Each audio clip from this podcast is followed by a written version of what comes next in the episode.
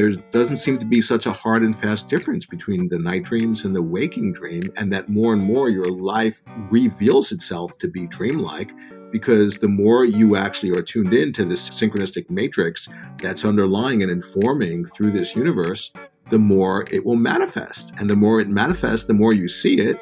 And the more you see it, the more it'll manifest ad infinitum, a feedback loop that helps to wake you up instead of keeping you asleep.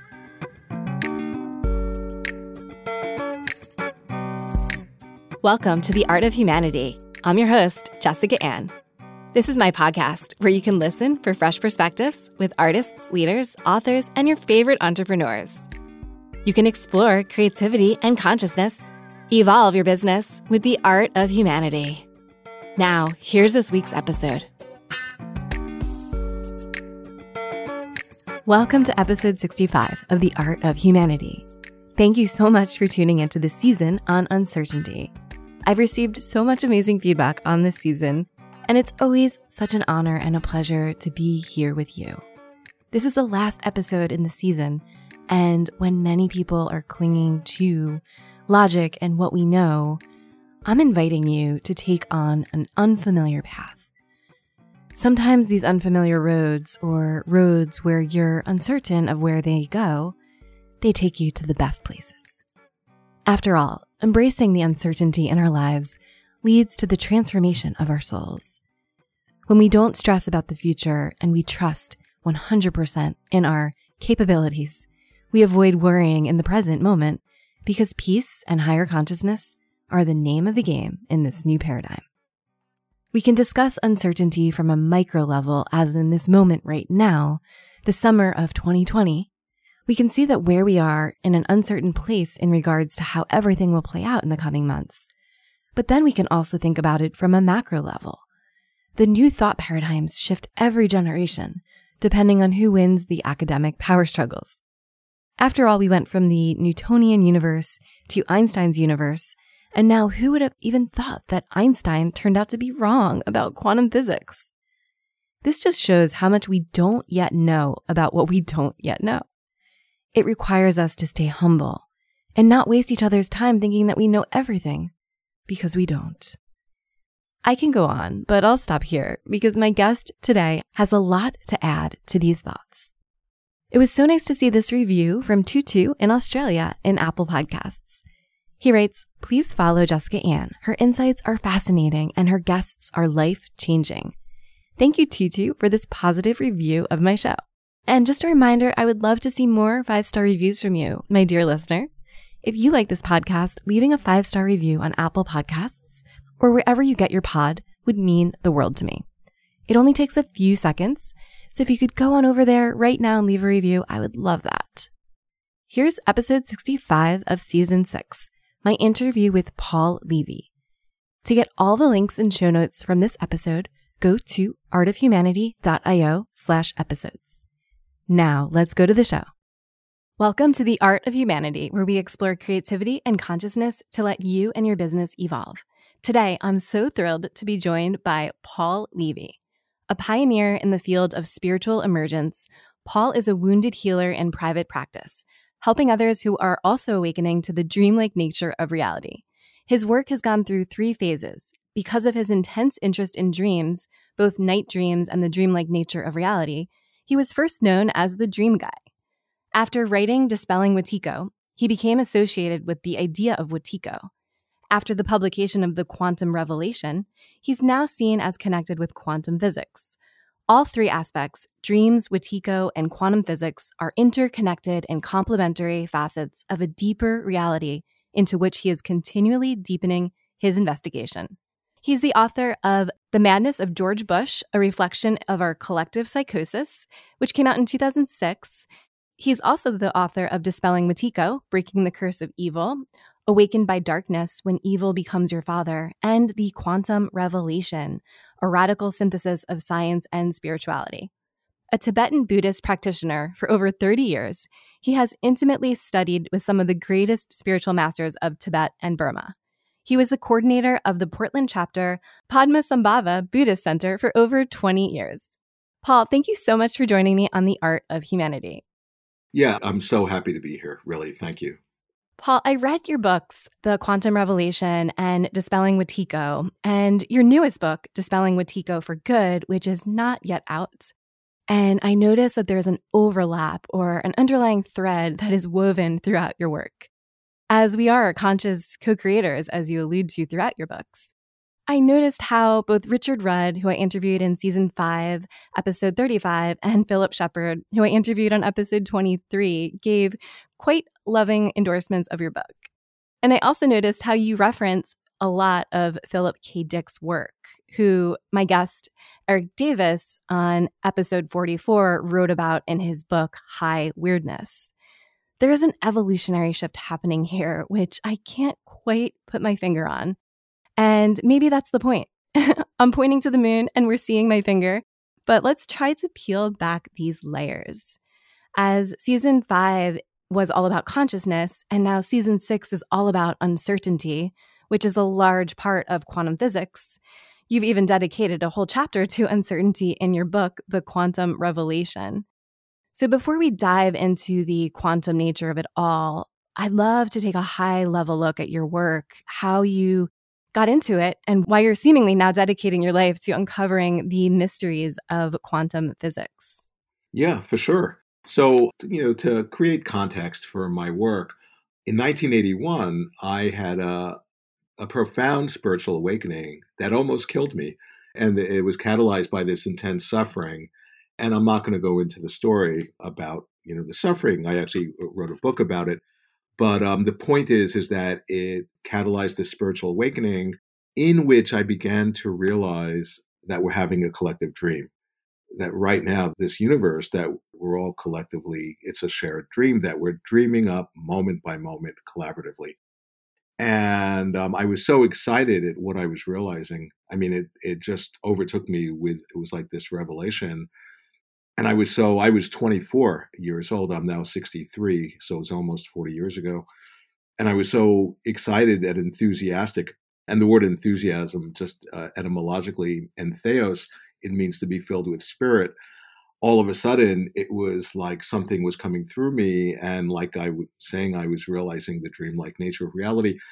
And I was just so effusive in my expression of what I was realizing that it got me in deep trouble. And right away, I got hospitalized and I got diagnosed as being mentally ill. And it was crazy. And I knew it couldn't have been more obvious to me that I was having a spiritual awakening. And that's what saved me. Because during that next almost couple of years, I kept on getting thrown in hospitals, maybe 4 or 5 other times, and always diagnosed as being bipolar. It was called something different then, but it just couldn't have been more obvious, like I was saying, to me that I was having a spiritual experience of the highest order. And some of the greatest enlightened masters in the world were becoming part of it in actuality, not just in my imagination. So I was fortunate in that I was able to extricate myself from psychiatry pretty quickly and continued the spiritual awakening that I was having. And I just want to say I'm fortunate because a lot of people are not so fortunate. They might be having a shamanic initiatory experience, a spiritual awakening, and then they get diagnosed and medicated and their process gets aborted. And then it's tragic. They can spend the whole rest of their lives in this unbelievably fragmented state. And it's very, very tragic and sad. But I was fortunate to be able to get out of that. And after a number of years, I realized, wow, instead of that being a mistake, that was part of the awakening. That was, in a way, my shamanic descent into the underworld. And so I continued to integrate what I was realizing, that we're having a collective dream. And it took me a long time, maybe 12, a dozen years, 13 years, something like that, of just going to therapy and connecting with my dreams and doing Buddhist practice and making art and studying psychology, all to integrate the trauma that I had just gone through in psychiatry and then the initial trauma. And then in the early to mid 90s, I realized, wow, now I'm integrated enough. I mean, I'm still a work in progress, that I had the realization, wow, I've discovered something that many people have discovered over the course of history that could incredibly help people and could be really beneficial and was actually the medicine for what people needed and what our planet needs right now. So that's when I began teaching in the early to mid, maybe 94 or something like that. And I've been doing that since and just writing my books, and the whole community's formed around my work. And basically all of my work emerges out of the realization of the dreamlike nature and that we play an incredibly crucial role in that. And to the extent we're not aware of that, then our experience, then we feel like victims, and where we get victimized by the world. But when you tap into our incredible, unimaginably vast creative power, that's where we can become agents who can really change things, can change the world, but starting with changing ourselves. Absolutely. Thank you for courageously sharing your story. I really think that when we tap into that shamanic journey, the shamanic descent into the underworld, and we come out with that medicine for what people and humanity need, that's how we evolve. That's how we can use our experiences and bring them into the light. And, one of my favorite quotes is a Jungian quote, who you are a profound student and scholar of. He says, "Until you make the unconscious conscious, it will direct your life and you will call it fate." And I really find that this quote is applicable a lot to what you talk about in your book, Dispelling Wetiko.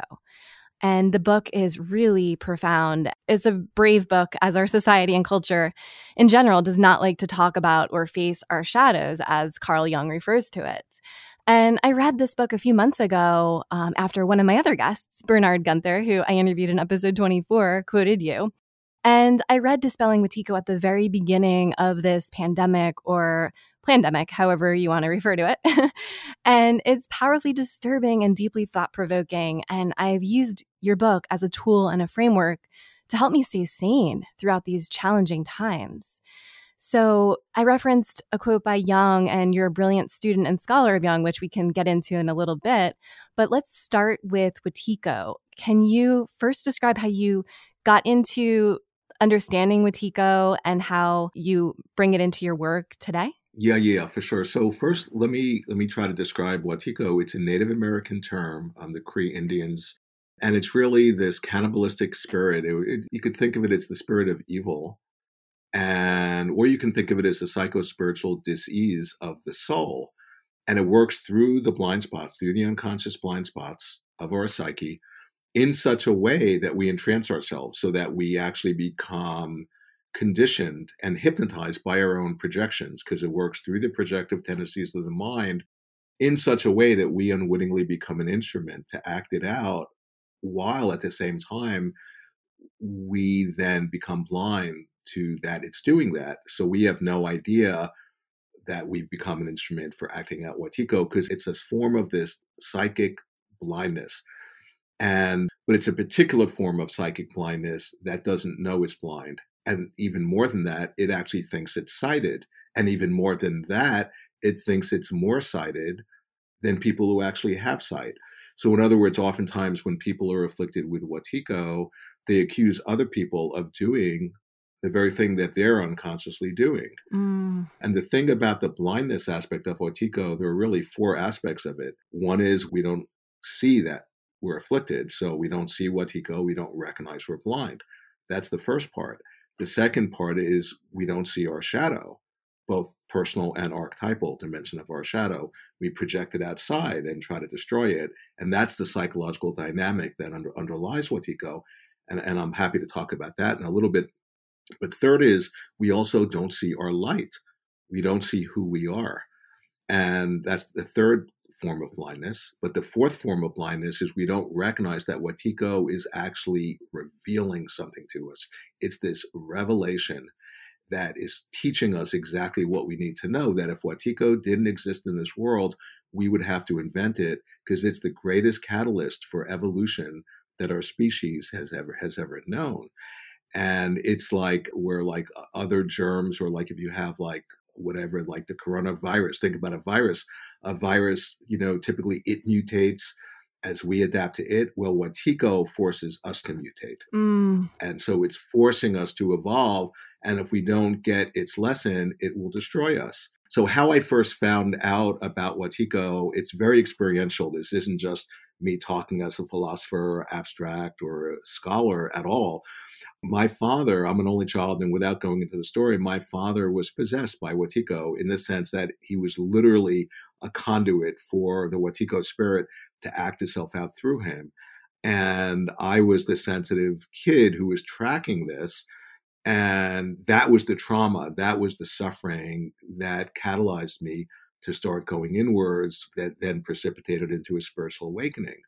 But then once I got into psychiatry, I realized, oh my God, the same darker energy that was coming through my father was now coming through psychiatry. And it was like it had shifted channels. It was like this multidimensional dream. And all of a sudden, instead of coming through just the person of my father, now it was coming through this system of psychiatry. And that's when I began to realize, wow, this, whatever you call it, whether you call it the Wetiko virus or whatever, they're all different names and different spiritual traditions, that it's coming through, that it exists in the collective unconscious of our species, and it's coming through the non-local field, that it's a field phenomena. And that means that we all have it in potential, that it feeds off of fear and polarization and feeling separate. For example, if I saw my father when he was taken over by Wetiko in a moment, and if I thought, oh, he has it and I don't, that perspective that feeds, that's thinking it's outside of myself, then I'm under the thrall of Wetiko if I'm holding that perspective. So it was a huge discovery. And I realized every spiritual tradition in the history of our planet has been pointing at Wetiko in their own way. The Bible does, in the apocryphal texts, which actually were the texts that were so sacred, they were only given to initiates, but then they were written out of the Bible. Well, in the apocryphal text, they talk about a counterfeiting spirit, and they describe it as that it impersonates us. And then if we're not aware, we identify with this limited version of ourselves. And then unwittingly, we've become an instrument for that counterfeiting spirit that's aping us. We then identify with its limited version of who we are. And in doing that, we've given away our true selves. We've identified with who we're not. This is in the apocryphal text. And this is word for word a description of Wetiko. And every spiritual tradition is describing exactly this because it operates through the blind spots of the unconscious. If we don't wake up to this, we're going to continue to destroy ourselves. But encoded in Wetiko is this blessing. And just one final thing, because I can go on, forever. It's my life's work. But the thing about Wetiko, it's a disease. It's a psycho-spiritual disease of the soul. So it exists in the unconscious of each and every one of us. And yet it has a magical ability of explicating itself through the medium of the outside world, which is to say it's as if it magically extends itself out into the world so as to configure external events such that it synchronistically reflects the state of a psyche under its thrall. What I'm describing, that's a dream, that the inner is reflecting the outer. So that's one of the ways where you begin to see Wetiko, where you begin to recognize the dreamlike nature, and you begin to recognize that the outer world is reflecting the state of the inner psyche. Wow. Yeah, that's really powerful awareness to contemplate. And you referenced the Bible. And interestingly enough, I was researching this a little bit more. And in Ephesians 6:12, it says, "For our struggle is not against flesh and blood, but against the rulers, against the authorities, against the powers of this dark world, and against the spiritual forces of evil in the heavenly realms." Right. And that's exactly Wetiko. Those rulers, those are the archons of the Gnostics and the archons. That is Wetiko. That's an example of what I'm saying. It's not just our personal pathology. This is an archetypal process. This is this daimonic energy. And a daimonic energy is a transpersonal energy that can literally possess the human ego. And then we become the instruments.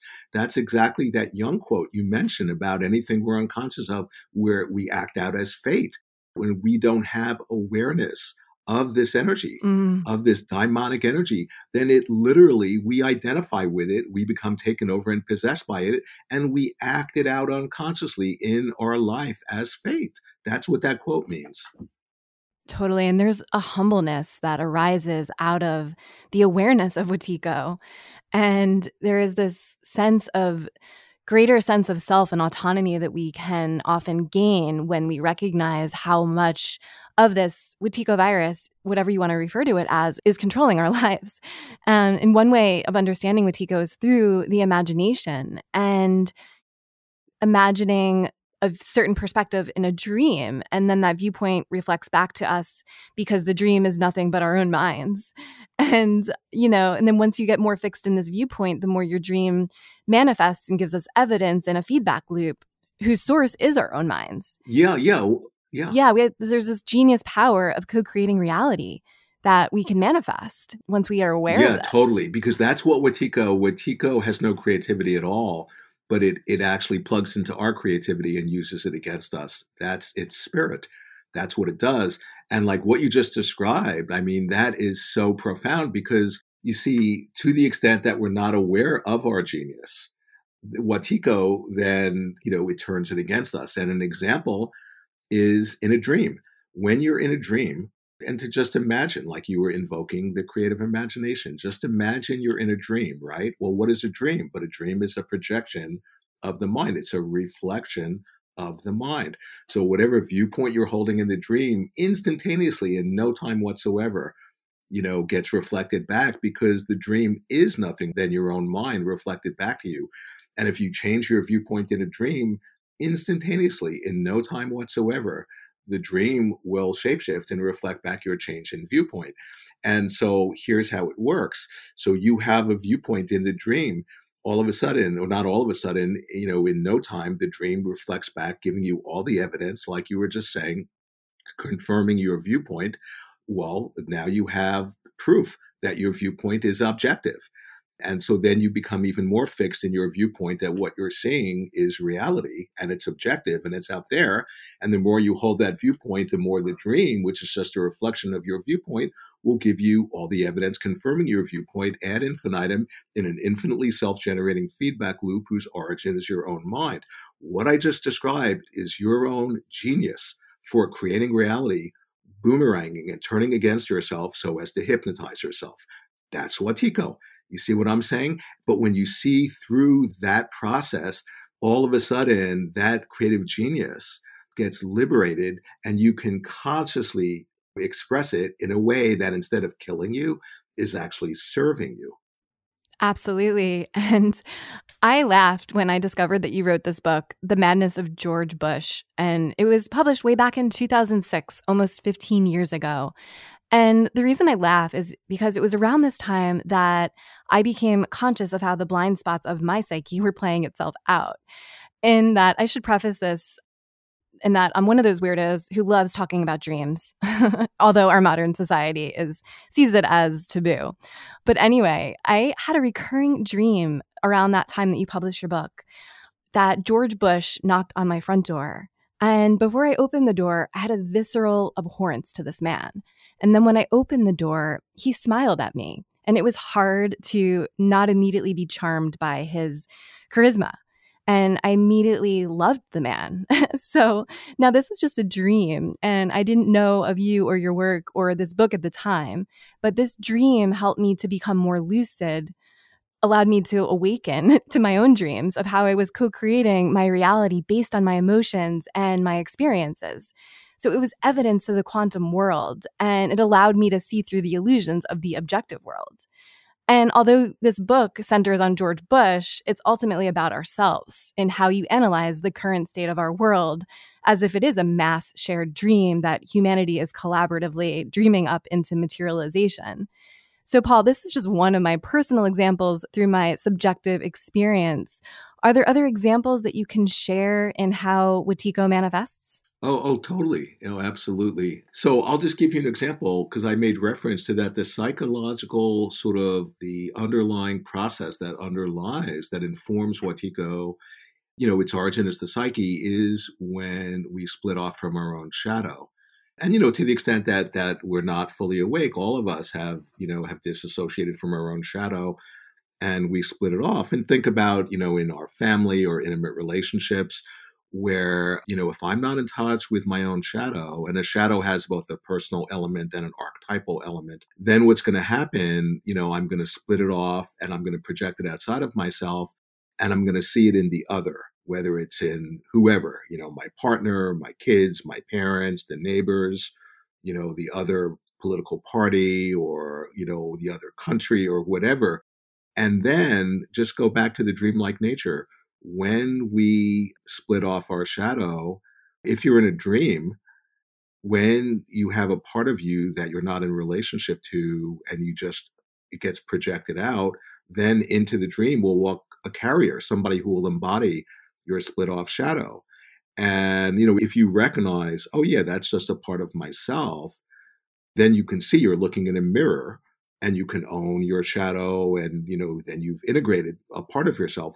But so many of us don't do that. And what I'm describing is playing out in the body politic. I mean, if you think about like the Republican Party is demonizing the Democratic Party, and the Democratic Party is demonizing the Republican Party, and we're demonizing... Nothing new.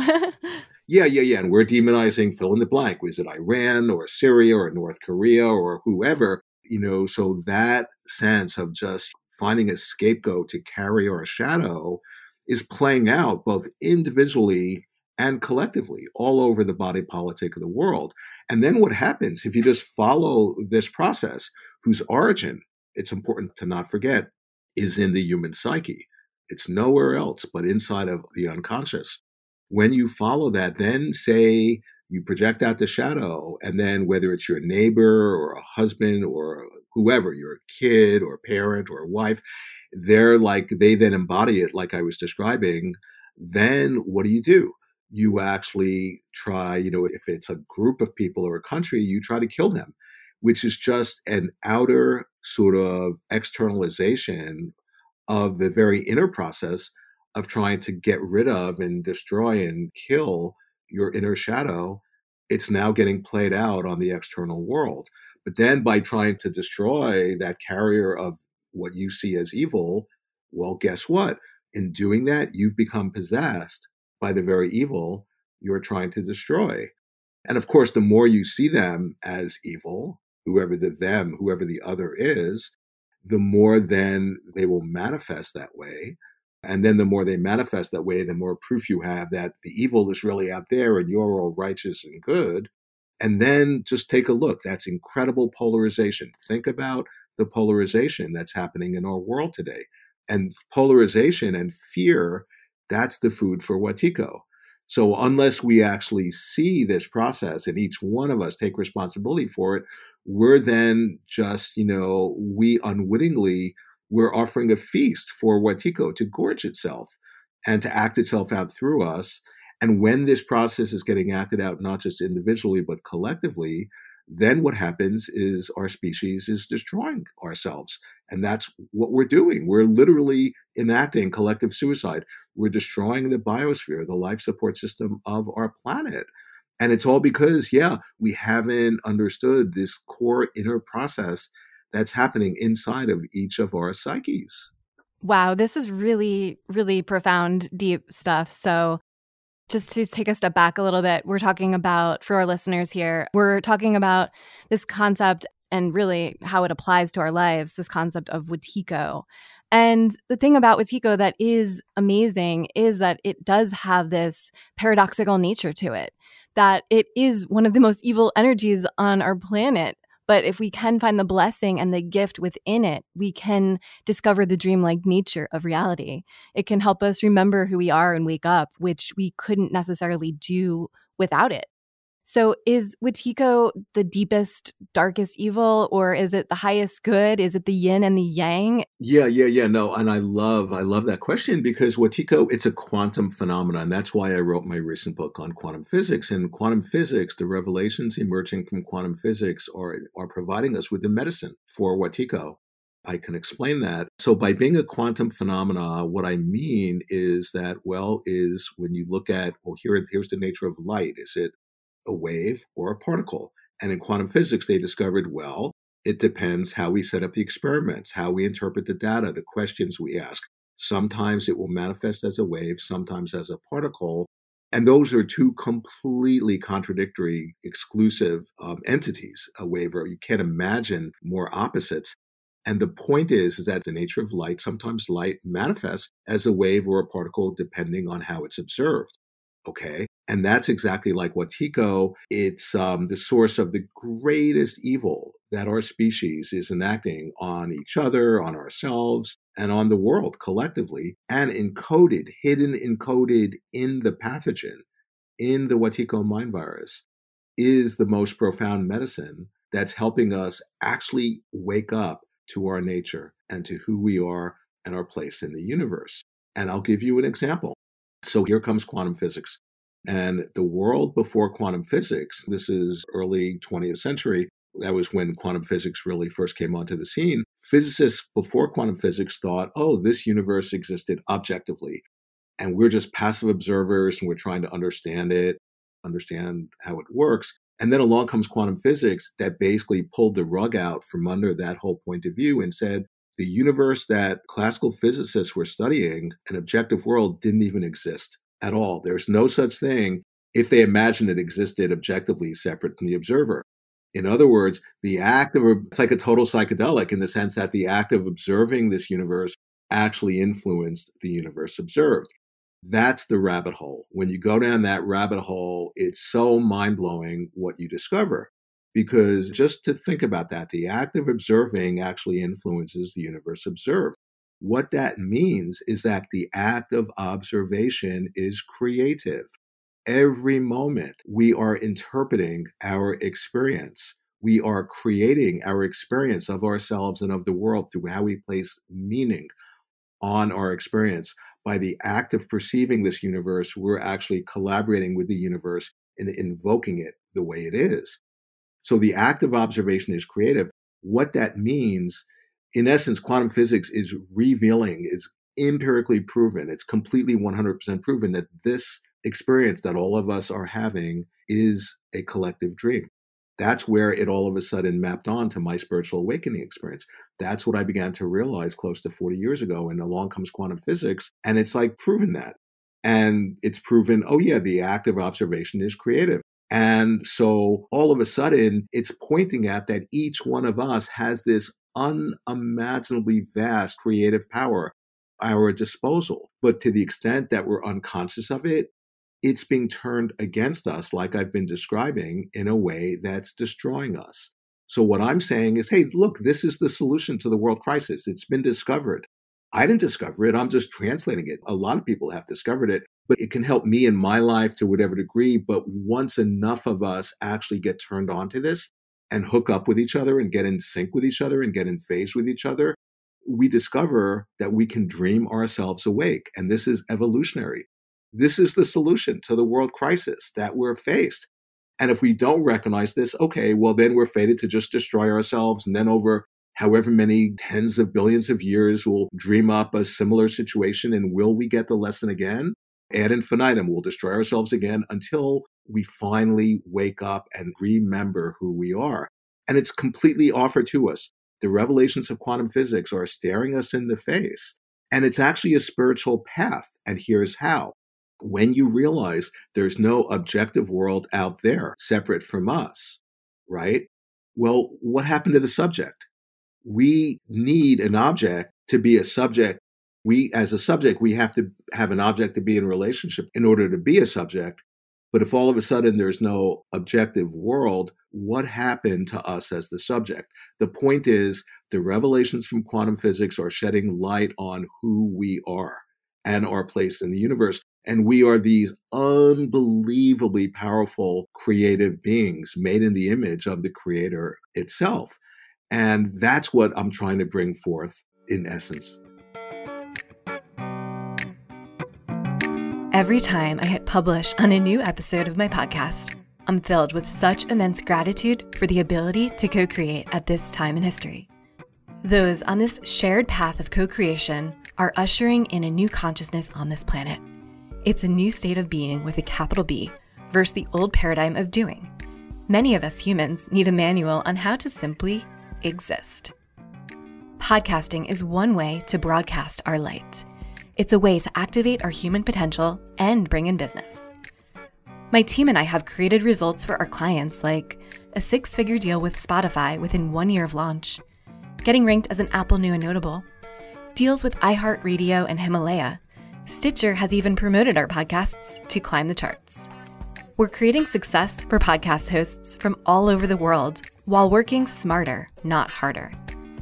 If you're looking to take the mystery out of podcasting and want to start or scale your podcast into a globally recognized media empire, go to go.artofhumanity.io/masterclass to learn more about my profitable podcast masterclass. Again, that's go.artofhumanity.io/masterclass. Now, back to the interview. Really, when we think about it, it really comes down to the fact that everything is a reflection of ourselves, which creates our subjective reality. And this is what got me nerding out over quantum physics. And it's such a fun rabbit hole to get into. And I can totally see how Wetiko led you to quantum physics, because quantum physics is truly the medicine for Wetiko. And when we start applying our subjective reality to our consciousness and to understanding how our consciousness works, we can understand that there is no one universal truth. There is a universal phenomenon at work, but we're getting away from this Newtonian era of thinking and science, and we're entering this other realm that has never really been explored before. And we're at the very beginning of the new revelations that you are uncovering in your work. And once we understand that there is this power and control that are being reinforced and maintained at the expense of this universal truth, we can operate through agency, and we have more free will, or at least we think we have more free will. Who really knows? But it's really, really powerful. I like to believe that there is more free will once we can access this. No, there is. There definitely is. But that's different if we're identified with a fictitious identity of Wetiko. Mm-hmm. We can think that we have free will all we want, but that's part of the illusion. But when you actually connect with your true nature, and then you realize, yeah, you're just an instrument for something of the sacred to be coming through, that in a sense really activates like real free will. Now, the thing I want to point out, you see, the thing about Wetiko, like I was saying, it feeds off of fear and feeling separate and polarization. So there are three ways, because the thing about Wetiko, it only has power over us to the extent we don't see it. If you remember, I said it works through the blind spots of the unconscious. As long as we are blind to it and don't see it, then, in a way, it has power over us. Now, keep in mind that Wetiko doesn't even exist. It has no independent, intrinsic existence whatsoever, separate from our own mind. It doesn't exist at all, and yet it can destroy us. It can destroy our species. That paradox, that's pointing at what I've been trying to shed light on, the incredible power that each of us have that we don't know. And it's what Christ was saying in the Bible when he says, ye are gods, and scripture cannot be broken. I mean, it was destined at a certain point for us to wake up to this. And oftentimes in dreaming, the unconscious, it pushes you right into the corner, right to your edge, and you don't know what to do in order to bring out the best in you, in order to wake you up. And I'm pointing out that as a way of understanding what's happening in our world right now. But getting back to Wetiko operating through our blind spots, and that it can't be, as long as we don't see it, it has power over us. What that means is that when you actually see how Wetiko works through the non-local field, through the external world, through our unconscious reactions inside of our minds, then all of a sudden, once you see it, it has no power over you. And so there are three ways of really sort of taking away its power. And they're all like aspects of the same, it's like facets of this diamond. One of the ways is, like I was saying, and they're all really the same, just different articulations, different aspects. One of the ways is to see the dreamlike nature, like I've been describing. Two is to see the non-local field, like I was describing, like, oh yeah, the same evil that came through my father. Now it's coming through psychiatry. Wow, there's something that's who sources the non-local field, and it's not separate from my own mind. And the third is when you see through the separate self, see through the illusion of the separate self, that we don't exist as skin-encapsulated egos, as separate selves that are separate from anything or anyone. And when you really go into your experience, just from the phenomenological point of view, we only exist in sort of relationship to someone else or to the rest of the universe, But that someone else doesn't exist as entity, as a separate entity in and of themselves. They only exist in relationship to other beings and the rest of the universe, who themselves don't exist as this reference point that's set off from anything else, but they only exist relative to other beings and the rest of the universe. We're all interdependent, interconnected. That's to see through the illusion of the separate self, and that's to begin to wake up to who we are. Okay. And that's what this is all about. And if I can just share a way to understand this really in a, through the imagination. So just imagine you're in a dream, right? And imagine you're in a dream and you don't know you're dreaming. Just like now, it seems real. I knock on the table and it feels like it's solid wood. Now, then imagine, creatively imagine that you recognize that you're dreaming. Oh, wow, you have lucidity. And imagine that some of your other dream characters who are just aspects of yourselves, they also have lucidity. And imagine you come together and hang out and contemplate what you're realizing. Oh my God, this universe we're inhabiting, this is a collective dream that we're all dreaming up together. Oh my God. I imagine that there is a way of getting in phase with each other, like I've been suggesting, where you can literally change the dream you're having. I'm describing a night dream, but that's our situation in the waking dream right now. And that's evolutionary. That we're actually invited to participate in our own evolution. And that is what this is all about. Collectively, we all need to be like Neo when we embrace the deep sense of thrill that comes as we progressively face our demons. And it's not an easy process. We'll want to look away. But if you stay with that deep work, that integration, that realizing that we are co-creating this reality, we can start to experience synchronicities that will really blow your mind. And just like in the Matrix, we don't need Morpheus to tell us that we are the one. We're frequency, we're wave particles. And when we broadcast our light, we can be an anchor in the mystery and embracing our history and all that is. So it's really this nonlinear way of working through our demons and our existence in this world as we wake up to being with a capital B in the Matrix. Yeah, no, that's exactly it. And you begin, because when I began to awaken in 1981, like every moment was synchronistic. The idea that I was recognizing the correlation between the inner and the outer. And think about it in the apocryphal text. Christ says, you enter the kingdom when you make the inner as the outer. So the idea being, it's just like a dream. Our inner situation inside of our psyche is getting expressed synchronistically through the outside world. And that's happening all the time. But then it's a question of, do you have the recognition? And that's what I'm pointing at, and that's to see the dreamlike nature. Now, one other thing, or a few other things, people ask me, okay, well, what can I do? And one of the things when I work with people one-on-one, I always get to the point where I try to help them to access their creative spirit. Because encoded in Wetiko is this daimonic energy, which means it's a transpersonal archetypal energy. It's not just a personal energy.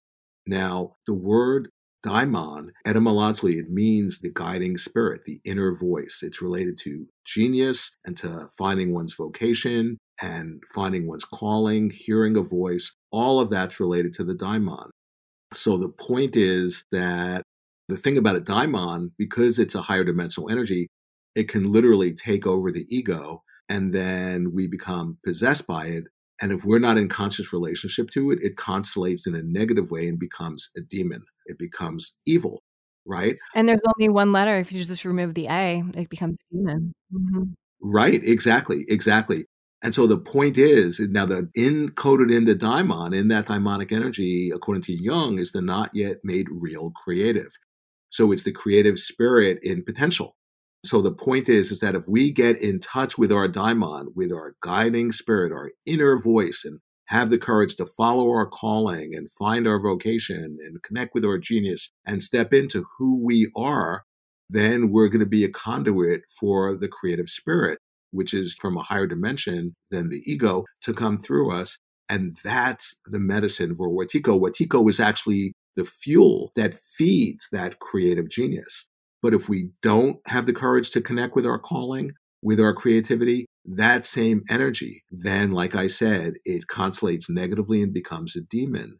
And that's, in essence, each one of us has a responsibility to navigate that process in our own lives. And that's why being creative is so profoundly important. Yeah, the courage to connect with our creativity is huge, especially during these times. I think any time really in history, creativity has been important. And I love this quote by Marshall McLuhan. He was a media theorist. He coined the expression, the medium is the message. And I want to fuse some analogies and theories here, so please bear with me as I hash this out. It's a little bit or a lot creative, depending on how you look at it. One of the reasons why I love podcasting and this medium so much is because it takes place on a quantum level. When we realize that we can exist in this space-time continuum and co-create the world that we want to live in, there is an interconnection with everything. Not only am I interviewing you, Paul Levy, right now, but there's a unique power to these conversations that help humanity evolve. And timing is art. When we podcast, we're shining a light on the subjective experience where a listener can find this interview either the day it was published or 10 years later. And podcasting helps to enter this lucid dream of life so that we can imagine the dreamlike nature of reality and contemplate the realization that we're co-dreaming into materialism moment to moment. And as you said, as more folks are having this realization, we can realize the sacred power of dreaming and use this power to prompt an evolutionary impulse and be even more creative. Can you speak to this phenomenon of how we can integrate higher consciousness into the medium of our message? Yeah, for sure. So what you said was so far out. And I'm a Tibetan Buddhist practitioner. And so the tradition I do practice to, the way that it keeps itself fresh over the centuries is it's with these things called hidden treasures. The Tibetan word is terma, and which translates as hidden treasures.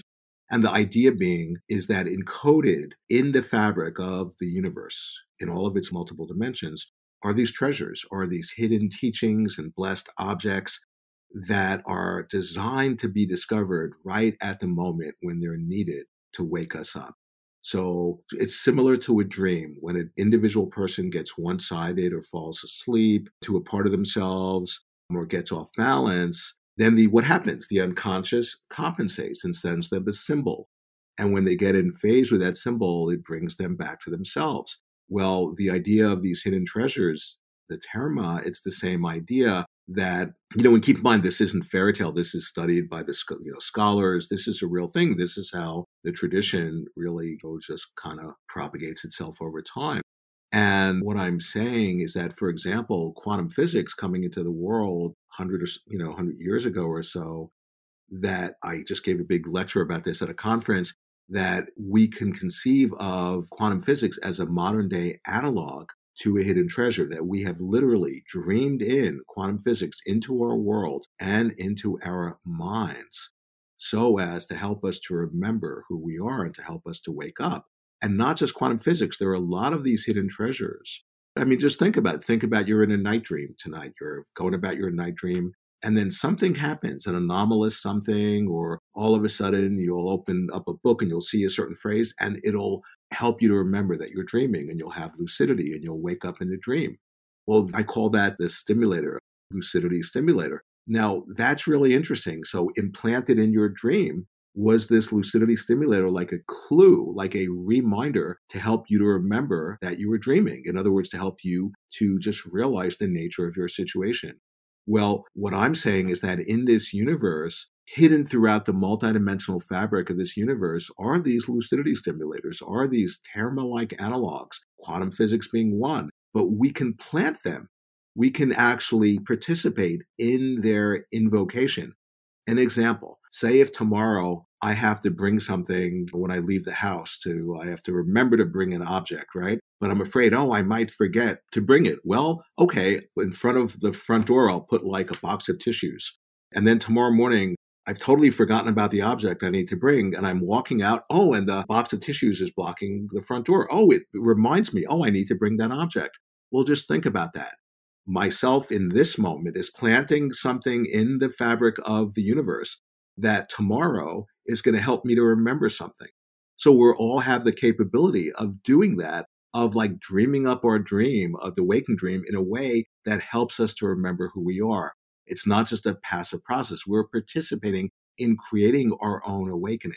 And particularly when you connect with other people who are also getting switched on to that, this isn't a competitive sport, who's more awake, you or me. But if I help you awaken, it helps me. We can all collaborate. And it's a true conspiracy theory. It's what I call, we can conspire to co-inspire each other. And it's a win-win. It's what I meant before when I said we can dream ourselves awake. And this is like mind-blowing. This is what's being offered to us freely. So the idea being, and then if you see something as a lucidity stimulator, well, then it has no choice to manifest that way, because there's nothing out there other than a reflection of your own mind. And so then it just gets so unbelievably expansively creative. And what I'm basically pointing at is that we already have the medicine in us. Not only have the Philosopher's Stone and the Holy Grail, we are it. That's who we are. Mm-hmm. And it's just a question of we've forgotten. And all that I'm trying to do, I mean, in my quantum physics book, I talk about, yeah, we have amnesia. We're geniuses with amnesia. And to the extent we can help each other to remember and to stabilize that, because it's not hard to have lucidity in a dream, but then it's easy to fall back asleep and get absorbed back into the forms of the dream. What I'm pointing at is, wait a second, there's a way of having that lucidity and then helping each other to stabilize it and to deepen it. And then when you hang out with other people who are having that realization, like you were saying, then our sacred power of dreaming, then we could literally change the dream. And that's what this is all about. I don't know how else to say it. You articulated that beautifully. Thank you. And I find it really powerful when you do leave the tissue boxes by the door from yesterday and then you're seeing it the next day. Those are just some ways that we can wake up to the fact that our former selves are talking to our future self. And that's just one example. Totally. And our future selves are talking to our present selves too. Mm-hmm. It works both ways, back and forth in time. Absolutely. And I love that concept. And it reminds me of one of my favorite movies, Waking Life by Richard Linklater. I talk about this with Pete Holmes in one of my episodes. And in this movie, Waking Life, when they're dreaming, they go to switch on or off a light switch. And they realize that you can actually become lucid in your dreams if you can turn the light switch on and off. Are there any concrete, practical ways that we can test this out in our real waking lives today? Similar to the example you gave with the tissue box. Yeah, well, in Tibetan Buddhism, there's a whole dream yoga. There are all these practices you do. But the one that I love the most, okay, so the first lucid dream that I ever had, which was in the early to mid 80s. And I remember, yeah, it was like in the early 80s because I was first starting to do Tibetan Buddhist practice. And so I had this full-blown lucid dream, and spontaneously, as soon as I recognized that I was dreaming, without me even consciously thinking about anything, I just began chanting this mantra. And I never had even done this mantra. I was such a beginning practitioner, and it's Om Mani Padme Hum, the mantra of compassion. And it was just flooding through me. I wasn't even doing it. It was doing me. It just began spontaneously reciting itself while I was having this lucid dream. And then that kept on happening again and again as I would have all these lucid dreams. And then I learned that in Tibetan Buddhism, that awakening is it's always considered to be the combination of two factors, of emptiness and compassion. And emptiness, that's lucidity. That's to recognize that, that there's nothing that has intrinsic, independent, objective existence, separate from consciousness. That's emptiness. That's a very simple definition. But then compassion, Om Mani Padme Hum was the mantra of compassion. So the thing which is interesting is that in that lucid dream, right as I was having the realization of emptiness, spontaneously from the core of my being came out the mantra of compassion. And so to answer your question, for me, the greatest practice of really connecting to wake up and to have lucidity is to the extent that any of us could cultivate genuine compassion in our lives. And in Tibetan Buddhism, there's a major practice where you go about your daily waking life and you imagine that you're dreaming and you imagine that you've woken up. And that's not to say you imagine, this person's turning into a reptile or they're flying up in the air or you jump off a roof. No, that's off balance, not like that. But you just, by imagining that you're dreaming, you imagine that you're lucid and you imagine, when you have some familiarity with lucidity, that means that everything I'm seeing is a reflection of my mind, that I'm looking in a mirror. Now, interestingly, in the Apocryphal text, once again, the Apocryphal text, Christ literally says, I am a mirror to those that know me. Now, think about it. When you have a mirror is invisible by itself. And then you have an object that gets reflected through the mirror, and the reflection seems to obscure the silver surface of the mirror, but simultaneously it's revealing the mirror. You would never notice the mirror without the reflections, okay? And so here Christ is saying, I am a mirror to those that know me. So we see we're going about the waking dream. And when you have lucidity and you do this practice of imagining you're lucid as you go about your day, you actually are having the experience. You're remembering that everything you are seeing in this seemingly outer world is a reflection of your own mirror-like nature, of your mind. That's a practice. And the more you actually get in the habit of going about your day and imagining that you're lucid, and of course infused with genuine compassion, that's going to translate into your night dreams. And then more and more you discover that, wow, doesn't seem to be such a hard and fast difference between the night dreams and the waking dream, and that more and more your life reveals itself to be dreamlike, because the more you actually are tuned into the synchronistic matrix that's underlying and informing through this universe, the more it will manifest. And the more it manifests, the more you see it. And the more you see it, the more it'll manifest ad infinitum, a feedback loop that helps to wake you up instead of keeping you asleep. Yes. And that's one of the beautiful aspects of quantum physics and your work in the world. And one of my favorite topics is synchronicity. And when we begin to awaken, we experience more synchronicities. Jung refers to synchronicities as a contact point for physics and psychology. And you have a whole chapter in your book, The Quantum Revelation, on synchronicity. And what I find really, really trippy is that we're only beginning to understand synchronicity and quantum physics and all the stuff that we're talking about right now. We're really at the forefront of it. What do your research and findings reveal about synchronicity that would be really helpful for listeners to know at this time in history? Yeah, you're right. We're at the incredibly beginning stages when something so radical as quantum physics, which is showing the interface and the inseparability of matter and mind, it's such an overwhelming, radical, this revolutionary and evolutionary discovery. It typically takes centuries to unpack. It's only been one century. We're at the absolute kindergarten stage of understanding what it's showing to us, because what it's showing, like I said before, it's literally showing to us we're having a collective dream. So the idea of synchronicity, I mean, so in a way, it's very simple. Like what synchronicities are, where there's a correlation between the inner state of our psyche and the outer world. And you recognize there's like a fissure in the underlying, reality all of a sudden reveals itself, and you recognize the correlation, the interconnection between the inner and the outer. The outer state is actually reflecting the inner condition. And of course, that's an absolutely 100% description of a dream. And I wrote an article about this, the sort of perfect description or example of a synchronicity. Jung talks about that he had a patient who was really stuck and he didn't know what to do. And she was just coming in and was just cycling and in her head. And then all of a sudden she came in one session and she had this dream of a golden scarab. And as she's telling Jung the dream, there's a tapping on the window on his office. And he opens up the window. And into his hand flies a golden scarab, just like the woman's dream, a beetle that wasn't even found in that part of Europe. And about to cry, it's touching me so deeply. And he holds up his hand with the beetle, the golden scarab, and he says to her, here's your golden scarab. And he says in his commentary, he goes, oh, from that point on, the therapy went swimmingly. In other words, it cracked her open. They both recognized that her inner process all of a sudden showed up and manifested through the outer world. It's even trippier than that, because that synchronistic phenomena, just think about it, Jung himself was part of the synchronicity. He was actually participating in it. It wasn't just something they were watching out there or that she was telling him that happened, but it was actually getting enacted through the act of her telling the dream, and Jung played a crucial role.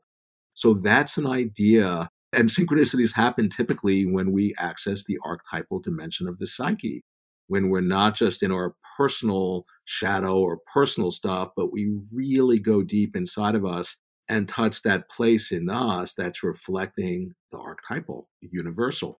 And when we get to that place, which isn't just the personal unconscious, but is the collective unconscious, Typically, that gets reflected via synchronistic phenomena and the outer world.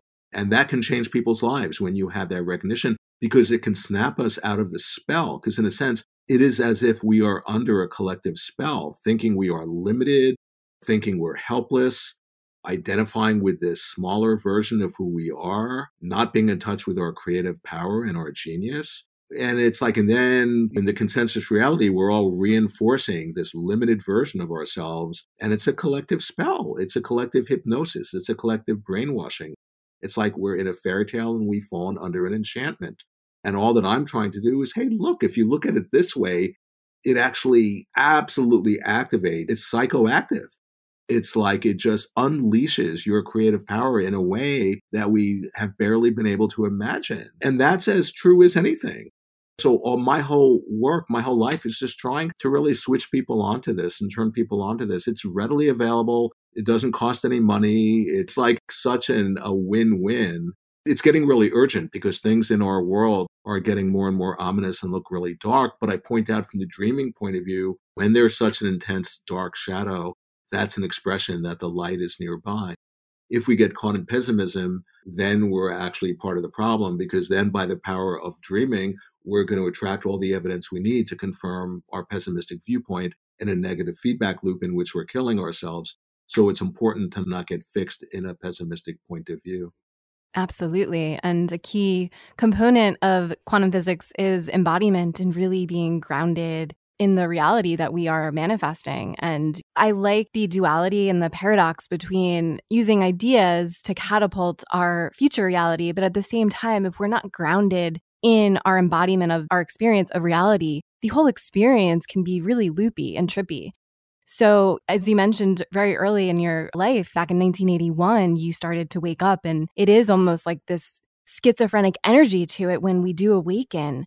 So it's really important to know that we're not crazy. Listeners out there, that, you know, if you are waking up to this, I'm not a doctor, but obviously there's a benefit to medicine, but sometimes medicine is not always the way to go. And your path mirrors mine in that very way. And that I did get off medication and I realized that we create our reality, and I was not some crazy person that needed meds. And it really is the medicine. Quantum physics is the medicine for depression. It is the medicine for Wetiko. Yeah, well, even some of the greatest quantum physicists said that when they would get depressed, they would listen to Mozart and study quantum physics, that those were the two things they would do. And from the consensus reality, I mean, my family, part of the tragedy of my spiritual awakening, my parents died close to 20 years ago, and the rest of my relatives disowned me because they had bought into my father's point of view that I was the bad and crazy one and all that. And so in a way, Wetiko got into the petri dish of my family and destroyed my family. But the point is that when you're a card-carrying member of the consensus reality, people who are waking up seem to be the crazy ones. But it's really important. Like for me, if I would have subscribed to the psychiatrist's point of view, and if I would have agreed with them and said, yes, I have this chemical imbalance, because the DSM-3 had just come out the year before, the diagnostic manual in 1980 announcing the new discovery of the chemical imbalance. And so every doctor was diagnosing me as having this chemical imbalance, and I just knew they were unbelievably stupid.